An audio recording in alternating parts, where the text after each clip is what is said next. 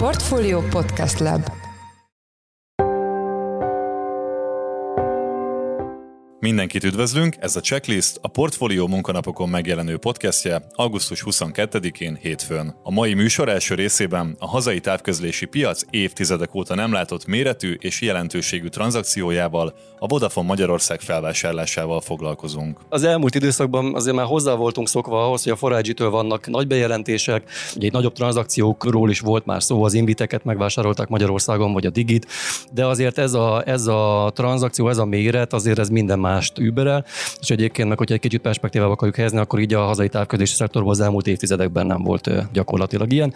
Ez egy 715 milliárd forintos felvásárlás lesz, hogyha, hogyha minden jól alakult, tehát ugye ez még nem zárult le, ez most még csak egy bejelentés volt, és hát amit tudunk az az, hogy a Forágy és a magyar állam karöltve vásárolná meg a Vodafone Magyarországi operációját. A tranzakció pénzügyi hátteréről és nemzetgazdasági jelentőségéről Nagy Viktort, a portfólió vezető részvényelemzőjét kérdeztük. Az adás második második részében azzal a friss felméréssel foglalkozunk, amely az új lakások energiahatékonysági besorolásának kínálati árakra gyakorolt hatását vizsgálta. Én Pitner Gábor vagyok, a Portfolio Podcast Lab szerkesztője, ez pedig a Checklist augusztus 22-én. Gigantikus tranzakciót jelentett be ma reggel a 4 ugyanis a vállalat az állammal karöltve megvásárolja a Vodafone Magyarországot, így hozva létre egy nemzeti távközlési céget. A témával kapcsolatban itt van velünk Nagy Viktor, a portfólió vezető részvényelemzője. Szia Viktor, üdvözöllek a műsorban. Szervusz, üdvözlöm a hallgatókat. Miről szólt pontosan a ma reggeli bejelentés? Csű, ha gondoltam magamban, amikor megláttam a ma reggeli bejelentést. Ugye az elmúlt időszakban azért már hozzá voltunk szokva ahhoz, hogy a Forágyitől vannak nagy bejelentések, ugye egy nagyobb tranzakciókról is volt már szó, az Inviteket megvásárolták Magyarországon, vagy a Digit, de azért ez a, ez a tranzakció, ez a méret, azért ez minden mást überel, és egyébként meg, hogyha egy kicsit perspektívába akarjuk helyezni, akkor így a hazai távközlési szektorban az elmúlt évtizedekben nem volt gyakorlatilag ilyen.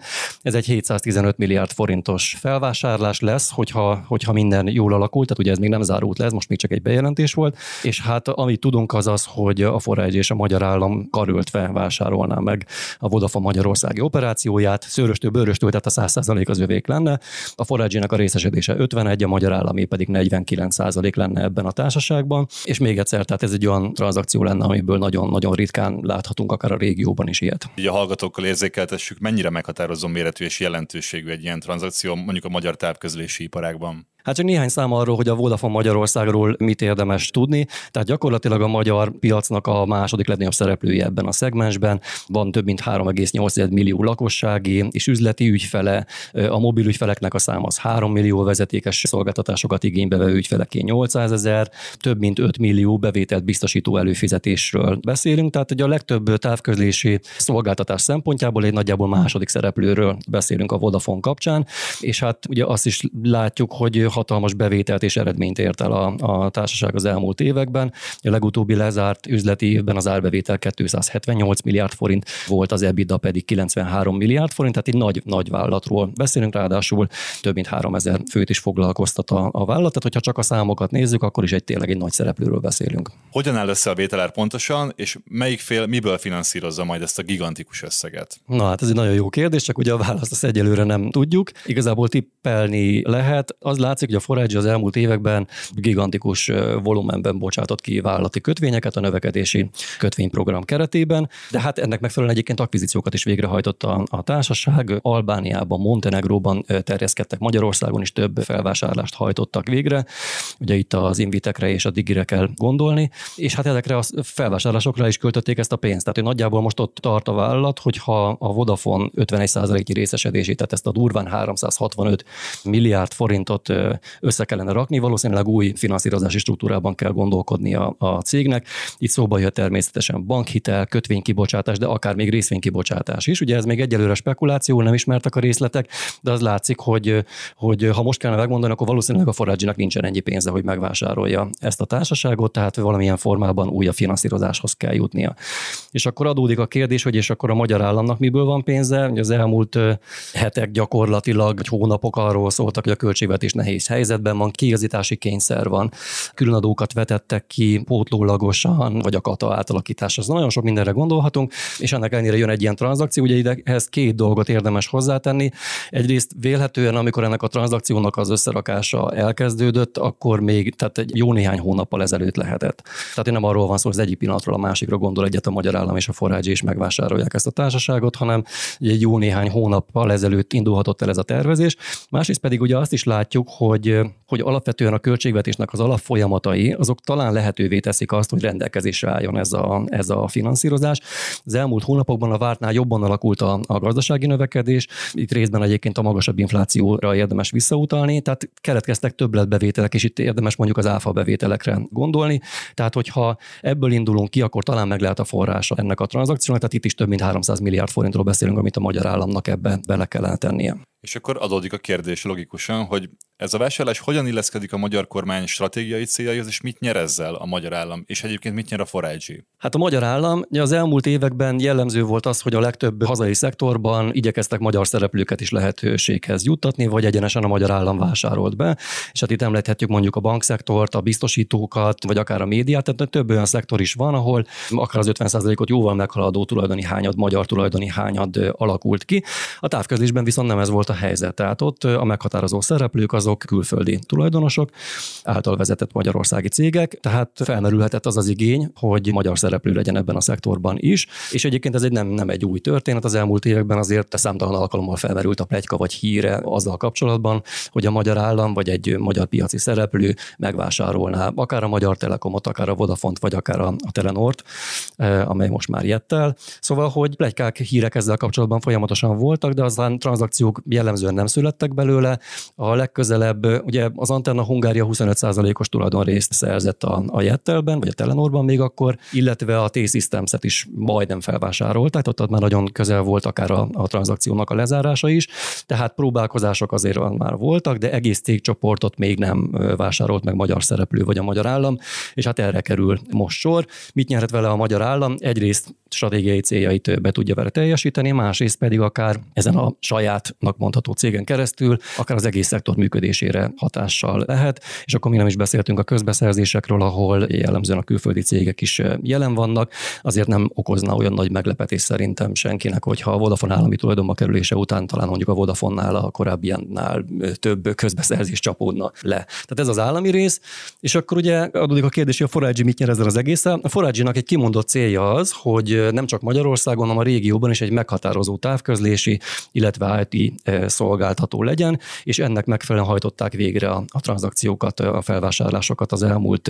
években, és aztán most eljutottak odáig, hogy megvásárolták a Magyar Digit, amiről viszont hát tudjuk, hogy eléggé féloldalasnak mondható cég, hiszen nagyon erősek a pozíciói például a vezetékes internetpiacon, vagy a tévépiacon, ezzel szemben viszont a mobil szegmensben meg kifejezetten gyengék. Miért van ez? Azért van, mert hogy egyrészt nincsen saját országos és jó minőségű hálózatuk, de hát hogyha lenne, akkor sem tudnák működtetni, mert hogy nincsen hozzá frekvenciájuk. És akkor hát itt volt egy cél, hogy valahogy ezt meg kellene szerezni, frekvenciákat is, hálózatot is. Ezt az egészet nulláról is fel lehet építeni, az egy borzasztó költséges és borzasztó időigényes dolog lett volna. Sokkal kézenfekvőbb komplet cégeket megvásárolni, így jött a képbe a, a Vodafone. A cikkedben egy érdekes szárról írsz Király István neve kapcsán. Mivel foglalkozott ő korábban, és mi lesz a szerepe ebben az újonnan létrejövő vállalatban? Igen, azért fűztem bele ővel egyébként nem régiben interjúztunk itt a portfóliónál, és tehát ő 2014 és 21 között a Vodafonnak volt a vezérigazgató helyettese, és ebben a pozíciójában egyébként nagyon komoly projekteken vett részt. Tehát, hogy az ő nevézve, az ő irányítása alatt történt meg például a vezetékes kommunikációs portfólió felépítése, vagy az IoT szolgáltatások széles körű fejlesztése, elterjesztése Magyarországon, Ready Business, Vodafone Business márka bevezetése, tehát nagyon sok mindent tudnánk mondani.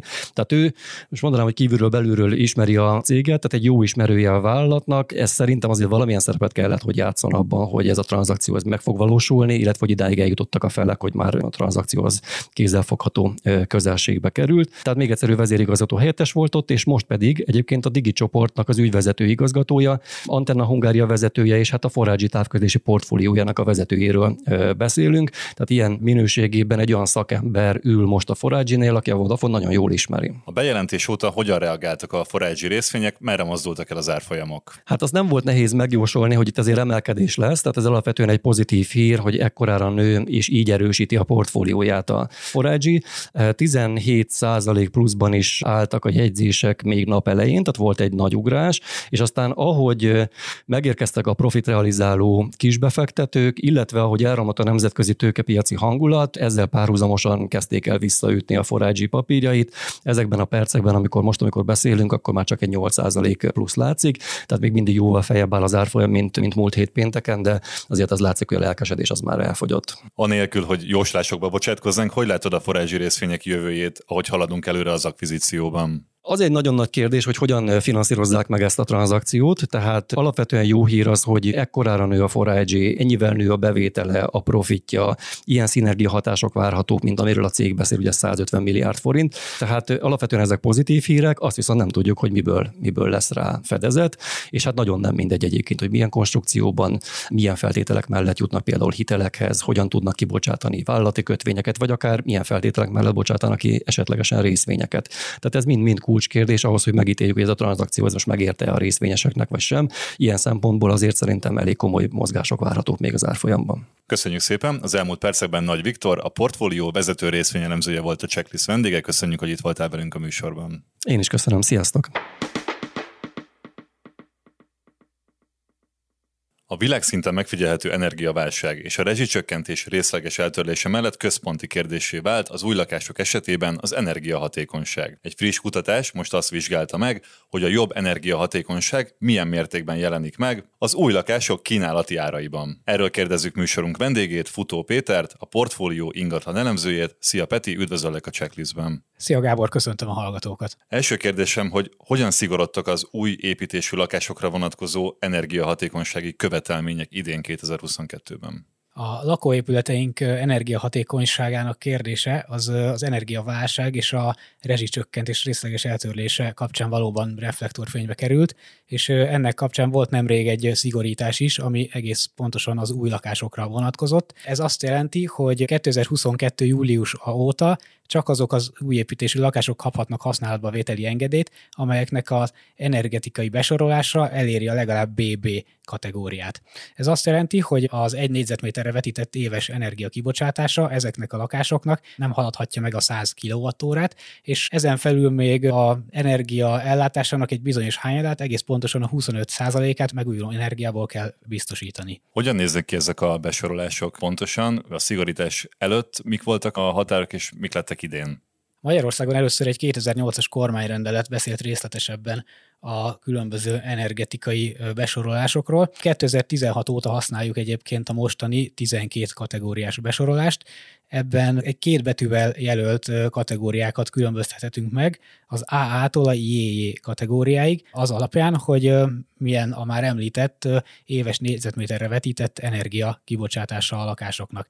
Annyit kell tudni, hogy az AA-n belül még van kettő további AA és AA amelyek tényleg a legmagasabb minőséget képviselik. Azt lehet elmondani, hogy a BB-s energetikai tanúsítvány az már egy közel nulla energiaigényű lakásnak felel meg, és hát érdemes beszélni esetleg arról, hogy, hogy maga ez az energetikai tanúsítvány az ingatlanoknak az energia hatékonyságáról ad egy tájékoztatást, egy igazoló okirat formájában, ami egyrészt az új építésű lakások esetében a használatba vételi engedélyhez szükséges, másrészt pedig használt lakások esetén is az eladáshoz vagy a bérbeadáshoz van erre szükség. Miért van szükség a szigorításra, és véleményed szerint indokolt volt-e mindez? Tudni kell azt, hogy az energetikai szigorítás az nem csak Magyarországon egy fontos kérdés, hiszen az Európai Unióban például a különböző üvegházhatású károsanyag kibocsátásnak a nagyjából negyedéért az ingatlan állomány felel, aminek egy nagyon nagy részét a 250 milliós lakásállomány teszi ki nincs ez ugye másként Magyarországon sem, viszont én azt gondolom, hogy a fenntarthatóság az egyre inkább bekerül a mindennapokba a lakásállomány kapcsán is, és bár itt az épületek üzemeltetéséről beszélünk most, hiszen a, ezek a szabványok az épületek fenntarthatósági követelményeire vonatkoznak, fontos megegyezni azt is, hogy az ingatlan előállítása kapcsán is egyre fontosabbá válik a fenntarthatóság, hogy azok az alapanyagok, amikből az épületek felépülnek, azok honnan származnak, hogyan állítják elő, az milyen kibocsátással jár, hogyan jutnak a helyszínre, és mi lesz ezeknek a későbbi sorsa az ingatlan élettartamának a végén. Tehát ez egy nagyon fontos kérdés, és hát ha már az üzemeltetésnél maradunk, akkor kimondottan azt kell nézni, hogy a magyar lakásállomány meglehetősen elavultnak tekinthető energetikai szempontból, és hát érdemes mindenféleképpen az új építési lakások esetében ösztönözni a fejlesztőket arra, hogy egy minél fenntarthatóbb, minél alacsonyabb rezsiköltségű lakásokat állítsanak elő, hiszen a környezeti szempontok mellett a pénztárcánk szempontjából sem mindegy egyáltalán, hogy a mai mostani magasabb rezsiárak mellett milyen hőszigetelésű, milyen energiafogyasztás lakású lakásban lakunk. Milyen eredmények születtek ebben a felmérésben, ahol az energiahatékonyság kínálati árakra gyakorolt hatását vizsgálták, és miért fontos, hogy ilyen felmérések szülessenek? A Magyar Nemzeti Bank tavaly készített a Budapesti Lakáspiaci Report adatain alapulva egy részletes felmérést arról, hogy a magasabb energetikai besorolás, az jár-e valamekkora plusz értékkel a lakások árára vonatkozóan. És hát nem meglepő módon az jött ki ebből, hogy a magasabb, a jobb besorolású lakóingatlanok négyzetméter ára az magasabb, mint a rosszabbaké. Itt egész pontosan az a BB energia besorolást hasonlította össze első körben a CC-vel, tehát az egyel gyengébbel. Itt meg érdekes egyébként, hogy ugye idén júliustól már csak BB kategóriát kaphatnak az új lakások, de például az idei első fél évben még mindig az átadott új lakásoknak a 10-20%-a nem érte ezt el, hiszen nem volt még akkor kötelező. Ha a tavalyi évet nézzük, akkor még az új építésű lakásoknak közel az egyharmada nem érte el a BB kategóriát, tehát valóban indokolt ez a fajta szigorítás, de visszatérve a kérdésedre, az jött ki eredményként ebből a felmérésből, hogy a BB besorolás az nagyjából egy ilyen 3,5-3,7 százalékos ártöbletet eredményezett a CC-hez képest, és hát ha azt nézzük, hogy a BB-hez képest az AA besorolás még további 4,4-4,7 kal növelte az átlagos négyzetméter árat, azon belül viszont már az AA plusz és az AA plusz nem adott hozzá akkora töbletet. Nyilván itt ezeknek a, a lakásállományon belüli aránya, akár csak az új lakásállományon belüli aránya is nagyon elenyésző, de alapvetően kijelenthető az, hogy minél magasabb a lakások energetikai besorolása, annál magasabb az ára is, hiszen ez végső soron a fenntartási üzemeltetési költségeiben is megjelenik. Az előbb már kitértél a magyar lakásállomány állapotára így energiahatékonyság szempontjából. Hogy állunk ebbe, és hogy állnak a különböző építőanyagú ingatlanok az utóbbi években látunk ebben egy javulást, hiszen az új építésű lakásoknál, ahogy már beszéltük, ugye kötelező a legalább BB minősítés. A, fontos azt tudni, hogy azért a teljes magyar lakásállomány még nem esett át ilyen fajta minősítésen, viszont évente nagyjából egy 150 ezer minősítést végeznek, tehát egyre nagyobb a szelete annak, amiből meríthetünk, és azon lakások köre, amelyek esetében biztosan tudjuk már, hogy milyen besorolásúak. 2020 óta azt látjuk, hogy a lakóingatlanok nagyjából a harmadát tették ki a CC besorolású ingatlanok, a BB besorolásúak aránya ekkor még csak 5% volt, most már ez is inkább egy ilyen 10%-ot közelíti, viszont ha teljes lakásállományra nézve vagyunk kíváncsiak erre, akkor azért nagyon eltérő értékeket kapunk. Az országos átlag az az FF besorolás, ennél vannak rosszabbak is és jobbak is, a, főként az 1960 előtt épült lakások esetében vannak problémák, hiszen ezen lakások esetében a energetikai besorolás a legtöbb esetben nem éri még el ezt az átlagos FF minősítést sem, úgyhogy itt lenne szükség korszerűsítésre.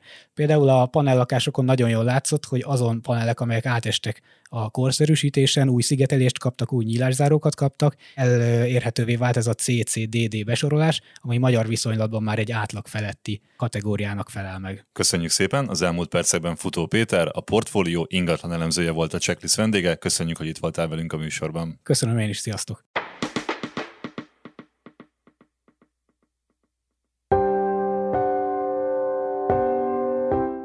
Ez volt már a Checklist, a Portfólió munkanapokon jelentkező podcastje. Ha tetszett az adás, iratkozz fel podcast csatornánkra valamelyik nagy podcast felületen, például a Spotify-on, az Apple Podcast-en vagy a Google Podcast-en. Ha segítenél nekünk abban, hogy minél több hallgatóhoz eljussunk, akkor arra kérünk, hogy értékeld a Portfólió Checklist podcast csatornát azon a platformon, ahol követsz minket. A mai adás elkészítésében részt vett Bánhidi Bálint és Gomkötő Emma, a szerkesztő pedig én, Pitner Gábor voltam. Új adással holnap, azaz kedden 5 órakor jelentkezünk, addig is szép napot, sziasztok!